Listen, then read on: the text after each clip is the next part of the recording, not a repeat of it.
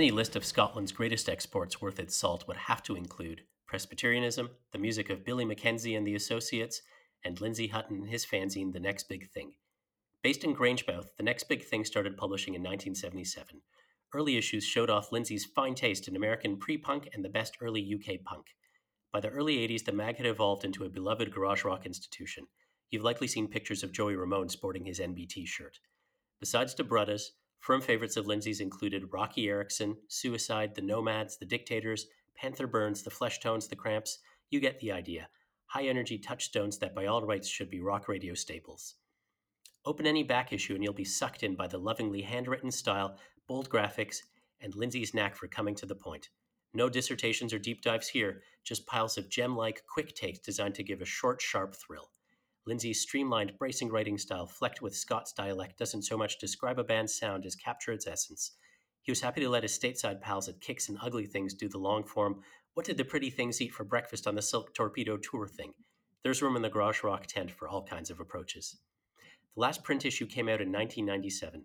In 2017, a 40th anniversary issue appeared and sold out instantly. But don't worry, the full PDF library of back issues is up at nextbigthing.blogspot.com, where you, dear listener, can catch up on decades of teenage excitement, romance, and mystery. Can rock writing ever be as exciting and life changing as rock music itself? What do you think? Well, it depends who's doing the writing. If if it's Miriam Linna and Billy Miller at Kicks, then yeah. Uh, Greg Shaw at Bomp, sure. Uh, otherwise, you, you begin to go on a sliding scale. Does it make a difference what kind of music you're writing about? I think that if somebody's writing about something that they like and they want to convey a message about it, then then that's that's the important thing. There's no point in just putting a boot into something for, for the sake of it, or wasting the energy uh, doing that. It's pointless. Now, I want to get to your rock writing soon, but maybe we'll start at the beginning. When did you start getting into music, Lindsay? Uh, I, I, I, suppose the, the first record I ever bought was uh, Fireball by Don Spencer. That was the the the theme to Fireball XL Five, a puppet show about space. uh, that that would have been what 65, 66. But I was only I, I was only wee then. The first time I really started getting into music was T Rex. T Rex was probably my first real thing. And that went to Alice Cooper, to the Dolls, to the Stooges, uh, and and maybe maybe concurrently with a T Rex thing was Bowie, Lou Reed, subsequently the Velvet Underground. So because I worked in a record store when I was a kid, I had access to all that stuff and I, and I could hear it. So so I was pretty well versed in that at 14, 15, something like that. It sounds like you got into glam and kind of worked your way back to some of the roots of that music. I I mean, glam glam was the thing that was my formative years when I, I was at school. Uh, and some people didn't like Barry Blue or or or Hello or some of that stuff, but it, it was really the seed of punk rock. It, a lot of people who were were my age came for glam glam rock also and started punk bands. You mentioned working in a record store. Did you also play in any bands at the time? No, no, I'm completely non-musical. Uh, my dad was a piper. He played in a pipe band, and I think the the intensity of that, and maybe wanting me to to take up the pipes, you put me against learning music. Of course, that was a mistake, but um, I went down the path that I went. and tell me about the record store experience. You it sounded like you were just in your young teens when you were working there. Yeah, the, the place the place was called Orbit Records here in town in, in Grangemouth. And I used to be in there all the time buying stuff and bugging the staff and, and the owners. So so they thought they would put me to work. And it was great, you know, because as I say, it, it gave me access to stuff, and I heard every type of genre, every everything. Uh, and and I, and I always say that there is only really good and bad music, and you don't really have to bother about the bad stuff as long as you're aware of it. Uh, were you seeing a lot of things coming in, like imports from the states, other parts of the UK as well, or Europe? Sure, everyone. You know, I remember when Raw Power came in on import, uh, and I got the second copy of that. Um, but yeah, I mean, Lynyrd Leonard Skinner, Blue Oyster Cult, uh, Cheap Trick, uh, Elliott Murphy, all that stuff. Um, it was it wasn't a punk rock, but it was sort of American underground rock, and that that was that was my specialist subject. Anything going on nationally or locally in Grangemouth? Any any bands that were noteworthy, appealing to you at the time? Well, no that uh, no that appealed to me. The Cocteau Twins came from Grangemouth. Uh, that wasn't something for me, but I knew them. Uh, Simple Minds, I was involved with them early on uh, when they were a completely different band to what they became. Uh, otherwise, in Scotland, the Rosillos, the Rezillos were probably the best, made the best Scottish, if no UK single out of all that Stramash, you know. Yeah, are they still around in some capacity? They are. There's a version with Ian Eugene and Ali Patterson. Uh, I'm not really sure. I think they got a new guitar player lately, and I, and I can't remember who that is. Now, when did you get the idea to start Next Big Thing? Oh, well, I think that the, the the the big thing that set me off was when Sniffing Glue came out it became possible to have a magazine that was stapled in the corner. it wasn't a saddle stitched. So uh, I, I thought uh, maybe I wanted to try and and and and make a, a, a magazine that reflected stuff that wasn't getting covered elsewhere, and certainly Anglo stuff, uh, English stuff like Sniffing Glue. And were you inspired by any Scottish fanzines at the time as well? I know Bam Balam yeah, and Bam Balam and, and Hot Wax were were two titles, uh, and that I sold copies for the guys. And and I, actually last year I helped Brian Hogg put a book together about the Edinburgh counterculture. So Brian's still around, and he's a a very underrated person. He, his his contribution uh, to music in Scotland isn't properly celebrated to my mind. Bam Balam, the 70s back issues are some of the most meaningful kind of fanzine writings that I've got. I mean, how how did you hear about that? About Bam Balam? Yeah. Yeah, I, I think probably just from reading about fanzines. And then I'd start picking up cheap issues whenever they'd pop up on eBay. Shipping wasn't what it used to be a few years ago. So it was sure. possible to, to score a cheap copy and order them, and, and it wouldn't cost you an arm and a leg to have it shipped over from the UK.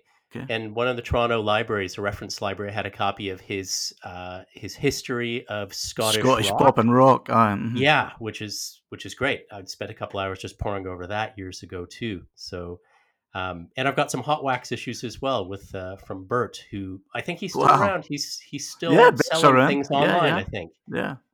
Yeah he's he's also a record store guy with with a bit of a reputation. Sure, I mean, being... you you you strike me as being a youngster, a youngster. So it's it's funny to hear young. everybody talking about these magazines because you have to be of a certain vintage to to have been there.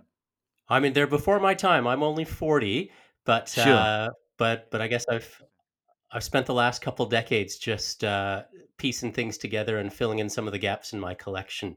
Um, not a lot of print scenes out these days, so you've got to kind of go back to uh, to find inspiration sometimes. It's impo- you know, it's impossible to be able to pay for printing a, a, a magazine now because the infrastructure for distribution doesn't exist. And as you you know, as you just said, posting stuff all over the world is really horrible these days. Uh, it's just not possible. What distribution sort of channels were you using, Lindsay? Yeah, well, they came they came from Dutch East and Cargo and Shigaku and and, and distributors like that. Right. Uh, and and they went all over the world. They they went absolutely everywhere, and there was a real infrastructure and a real interest and outlets that, that would that would actually stock them. It just all these places just dried up, and and, and it ended up latterly that some of them went out of business, owing us money. Uh, and as it was, I used to take out bank bank loans to to fund it. Oh gosh. Uh, so, although you never made the money back, really, what what you got in in terms of contact uh, uh, uh, and lifelong friendships is way way beyond money. There's this sense of connection among people who are into marginal music and and fanzines, and the sense I get with you just from reading the blog that you do, uh, Next Big Thing, the blog spot, but also back issues of Next Big Thing. With you, the camaraderie with fellow travelers is especially strong. How have you managed to make so many close friends around the globe through Next Big Thing? I never ever saw anything that I liked as being marginal for a start. Uh, and and as I said, you, you found people who had liked the same stuff as you, and you and you had made a had a camaraderie sort of straight away. So it it wasn't something that was really worked it. It's something that was really organic and and and it, and it just luckily came together and it exists to this day. I think that a lot of the good faith for for me personally was because I was involved with the, the Cramps fan club, the Legion of the Cramped. What they brought to the world is beyond everything. You know, they changed culture. I, I, I honestly believe that they changed culture altogether. Do you want to unpack that a bit for us? What what were what are some of their contributions? Well, there would be no Quentin Tarantino. There would be no Betty Page burlesque haircuts. There would be none of these compilations of weird exotica or strange rockabilly there mm would be nothing. They made all that possible. In much the same way as the Stones did for blues, they did it for an entire landscape. The Cramps fan club that you run, there's another connection there. We're talking about uh, correspondence and meeting other kind of like minded souls. There's a Stephen Morrissey connection. Uh, there was a guy called Stephen Patrick Morrissey from Manchester he was involved with a fan club for a few months, but then he, he went and he started a band called the Smiths. I'm not sure whatever happened to them. Yeah, it sounds familiar, vaguely familiar. Now, did you did you ever meet uh, Morrissey? I never met him. We we corresponded. I have I have a pile of correspondence, and we spoke on the phone. But the last contact I ever had with him was when he invited me to come and see the Smiths in Glasgow, and I turned down the the invitation because I just didn't like them. they they never really did it for you. No, it it was kind of weak. I can appreciate some of the records now, but at that point, I suppose I didn't want to go and see them and be negative or something like that. So I stayed away. That's fair. We talked about fanzines. Were you also reading uh, the more slick UK magazines at the time, like Zigzag, NME? Were these ever oh, yeah. of inspiration? Uh, everything. Uh, at that point in time, you could get Sounds, NME, Zigzag, a bunch of fanzines, uh, American mags like Bomp and Slash, New York Rocker, uh, Todd Abramson's Young Fast Scientific, everything. Uh, you know, you voraciously just grabbed everything you could.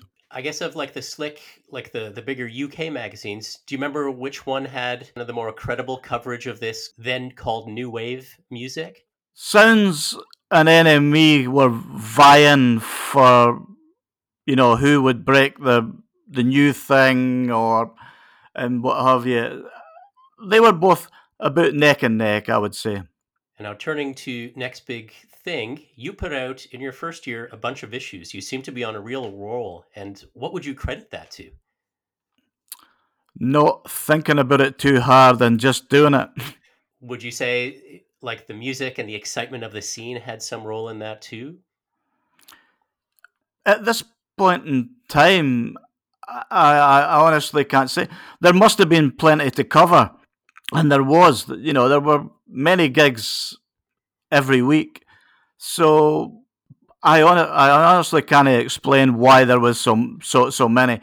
They were so badly photocopied, anyways, that uh, many of these things, as you know, they're, they're on the blog for anybody to go and have a look at.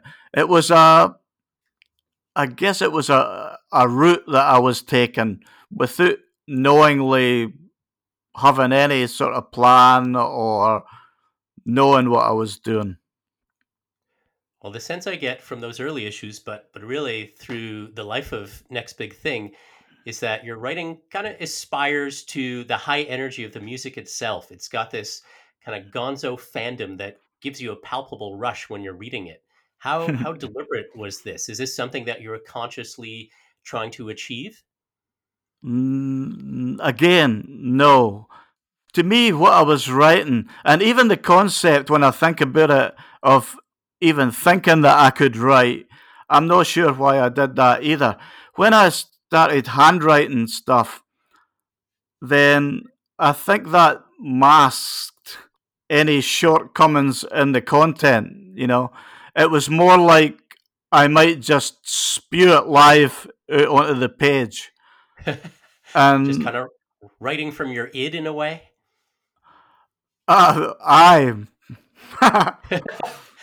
One of the beautiful things about your fanzine is is the visuals. Like it is it is so like pleasing to pick up an issue of Next Big Thing and, and just look at the visuals. The cut and paste job is is a thing of beauty. And as you mentioned, you hand wrote all your stuff. You also hand wrote a lot of the contributors' uh, content as well too. Yeah. Where did that mm-hmm. come from?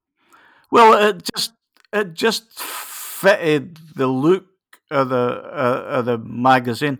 The the handwritten uh, with a Rotring pen against the cut and paste stark high contrast thing was some that I, I really liked, and it and it it reflected the content. I think. And and how much time would that actually take? Well, if you were being paid by the hour, you know, that you wouldn't even think about it. It took ages. It's a real labor of love for you. Aye, it was a it was a labor of love, and it, it was it was just uh, something that I had to do. It must have been a mission or or or, or something, but I kept doing it in spite of the fact that it never made it any money. And some people would ask, "What? What? Why are you doing this?" Just uh, because I am. I'm going to read a quotation from you, Lindsay, from your last print issue that came out in 2017. And it goes like this It's better to plant a seed that cajoled someone into hearing or reading or seeing something than to spell it all out in long form. I think short form is definitely your strength. Did you recognize this from the beginning? Well, no, no, for the beginning, because like I just sort of said, I had no idea what I was doing. But sometimes when you just when you read something that just goes on and on and, and on, it just bores people. It's like you know, don't bore us, get to the chorus. So if you can if you can come up with a sentence almost almost like a tweet length sentence that interests somebody in what you're trying to you, a band or a film or whatever it is if you can get them to go and investigate it themselves, they're more likely to take to it. I think. And like you said before, it sort of reflects the content as well too. It sort of captures the the spirit uh, and the energy of the music in a way. That that was the song that was really calculated. You still hear things that are, that get you excited. Uh, just the other week, there I, I heard a, a, a new single, an EP by a band from Melbourne called Mr. Teenage. And it's it just sounds like something from 1978, but it's fantastic. It's really, really exciting, you know. And if a youngster was able to tune in on the excitement that I feel, then it could start a hundred bands. It's it's it's got that much. It's it's got that much soul. So there's this passion in your writing, this this kind of like unabashed fandom. Is it also fair to say there's a cranky quality to your writing as well? Yeah, a curmudgeon is, a, is a word that's often thrown in my direction. It's no contrivedly cranky. I'm just maybe cranky. That's that's maybe it you come from the land of John Knox. It's you come by it honestly, Lindsay. Well, you uh, yeah, the the Scot the Scots are notoriously cranky. I hear that. I hear it. In issue two from the summer of 1977, you've got a review of a Slits, Jam, Subway Sect, Buzzcocks Clash show, uh, where you dump on the audience's predictable punk fashion and take shots at the Clash's political posturing. So even as you appreciated a lot of this new music, were you already wary of some of the trappings of punk culture? Yes, because I I I don't perceive that any of that was rock and roll. Uh, it might have been this thing called punk rock that was that was being manufactured, but that particular show in Edinburgh is something that is is given credence as as the ground zero for bands like this, the Scars and what have you. If I don't know if you're interested in that stuff, but there's a film, a documentary film called Big Gold Dream, and it it goes it goes with the the pretense that that was that was the start of everything, and I'm nowhere in it to this day. But the film, the film makes a decent fist of trying to explain it, but it shows shows the chasm between Glasgow and Edinburgh. That's only 52 miles apart, but it may as well be in 5200. You know. What were some of the differences uh, between the two? Glasgow's a much more real uh, and open place. Uh, many types of art, like theatre, music, writing, film, comes together. In Edinburgh, it's a bit more cliquey and uh, and less honest, for want of a better word. There's I didn't really want to piss on Edinburgh, but uh, it's just no as good as Glasgow. Yeah, I love it. POA, my friend, POA. In your first couple of issues, I noticed that you give shout outs to Sire and Elektra Records for hooking you up with tickets, with interviews and photos. Did you find that major labels were quite approachable and keen to work with you, even though you're a young Xerox fanzine writer? for some reason, yeah. I think that a bunch of the people weren't really much older than I was, so perhaps they recognized something hmm, or they they just wanted you to write about it. And I wouldn't really pursue anything in particular unless I was going to write about it. Of course, people would send you things uh, unsolicited, but that was their problem. And the zine is named after a dictator song from their first LP. Uh, and you also founded fan clubs for uh, the Cramps, and you had like a flesh tone zine going on. Uh, you mentioned that kind of your bread and butter, a lot of it in the 70s, was American underground rock. And would you say New York City bands also had a special appeal for you? Yeah, they did. Uh, f- fundamentally, New York bands, but Amer- American music in general. If I name you some bands, are you game to give me a few impressions, Lindsay? Maybe like how they've shaped you, if your love for them has wavered or changed over the years? Sure. How about the Ramones? Well, what what can you say about the Ramones? It's so sad that uh, Joe never got to see what he was to become, or or had that any sort of level of well, he, he was always a star, but I mean the Ramones, like like the Cramps, changed everything. They really did. Still underrated, would you say?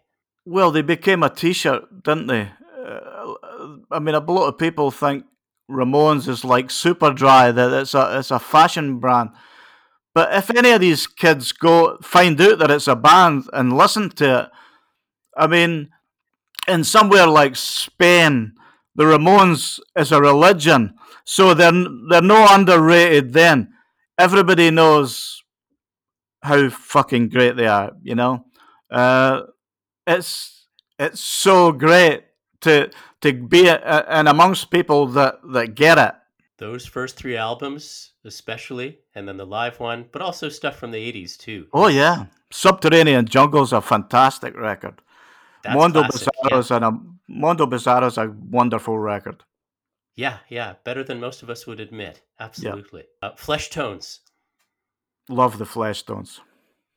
They played here a year ago. I didn't go. I should have, but oh. I saw the live footage and it, it looked like a good time. Well, they they deliver. That's that's it. It's they're as good now as they ever were. They really are, and and tremendous people. I mean, they, they they deserve they deserve to have the world, but but I don't know what's going to happen if they can't tour their show. Pfft, it doesn't even bear thinking about, and nobody's getting any younger. Yeah, there's another band I want to mention, Suicide, who also kind of from that scene, but but musically very different. But they seem to do it for you somehow. Well, Suicide are uh, all these bands uh, suicide in particular, there would be a lot less electronica if suicide never existed. And it was the juxtaposition between almost doo wop and hard driving electronic music. I mean, something like Ghost Rider. Even guys like Hen- Henry Rollins was a huge Suicide fan. Uh, again, a, a, band that couldn't get arrested at the time have become something that that kind of managed to get everywhere, and people are still discovering suicide.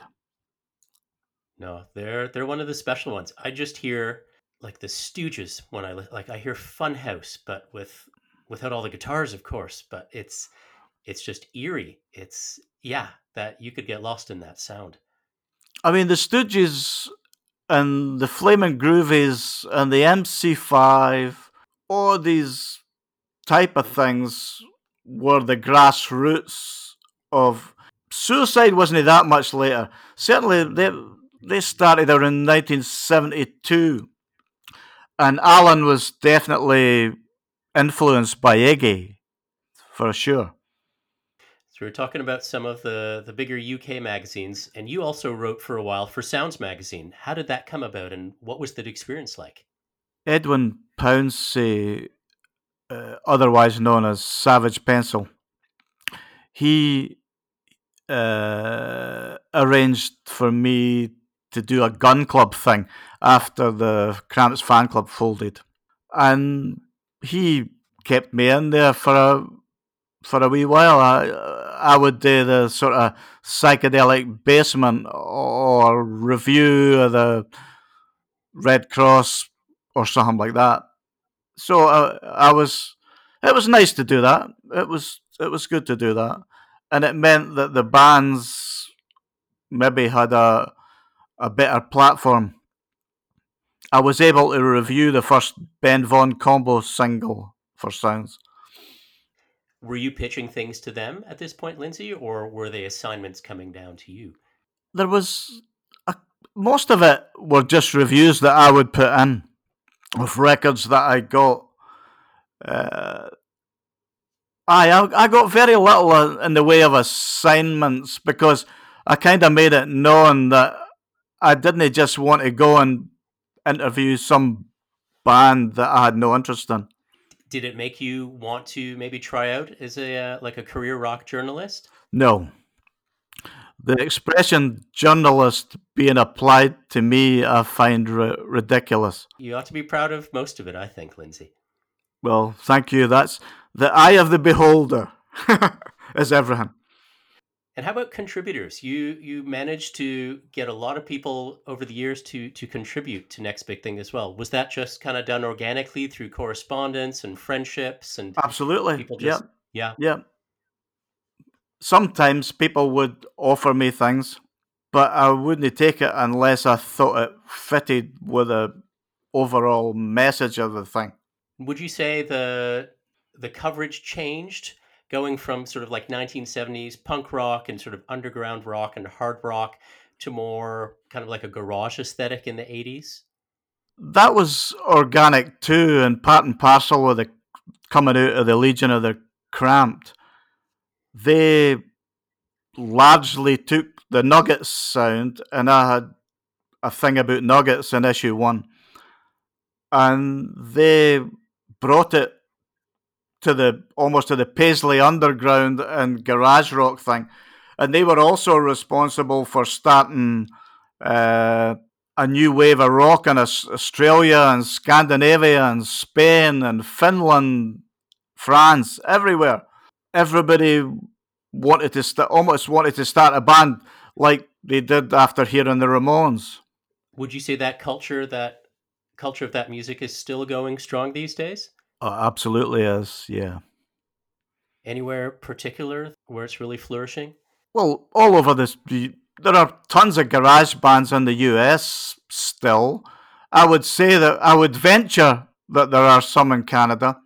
I don't know of any current ones, but Spain, uh, Sweden for sure, uh, Norway. Uh, I just there. What was that band called? The chaotics that I heard the other day there that are doing that whole Crimson Shadows type sound that are good. There are some great pop bands in Norway. For instance, the Dahlmans, to me, if they had existed 20 years ago, they would have had a decent recording contract and some success. It's strange. There are, there's still stuff out there. There's definitely still stuff out there. So you have hope for the planet, music wise at least. Sometimes. it sounds like you still travel quite a bit to to seek out new music and to connect with people. Uh, yeah, I do. Uh, mostly to Spain at this point because that's the last great rock and roll country on earth. Now, uh, during this COVID thing and what's going to happen after that, I don't know. But there, they absolutely get rock and roll like no place else. Uh, now, I've never been to Japan or uh, Australia, but in Spain, I just feel at home. It's it's such a wonderful, vibrant place, and the people are so passionate about rock and roll. Uh, there's a f- festival called Fantastic Dracula Carnival, and that would take place over Halloween every year. This year it wasn't on, but it's a gathering of the clans. Bands from all over the world come there, and it's the craziest party that you could ever imagine. It's absurd. That sounds like a blast. I hope it's on in 2021. Oh, if it is, oh dear, woe betide Benidorm. so, what's the future hold for next big thing? Can we expect a 50th anniversary issue? Well, one must never say never. There will never be a, a coffee table book in my lifetime. I just gave the last set of Next Big Thing, print Next Big Things, to the National Library of Scotland. That'll live in there long after I'm done with. I would like to do a, a print magazine with people. There's, I mean, there's going to be a Kicks number eight sometime soon. So maybe, you know, careful what you wish for. Many thanks to Lindsay for taking the time. That URL again is nextbigthing.blogspot.com. And thank you for listening and giving a hoot. Please leave a review and tell a friend. We're back again in two weeks, and we'll see you then.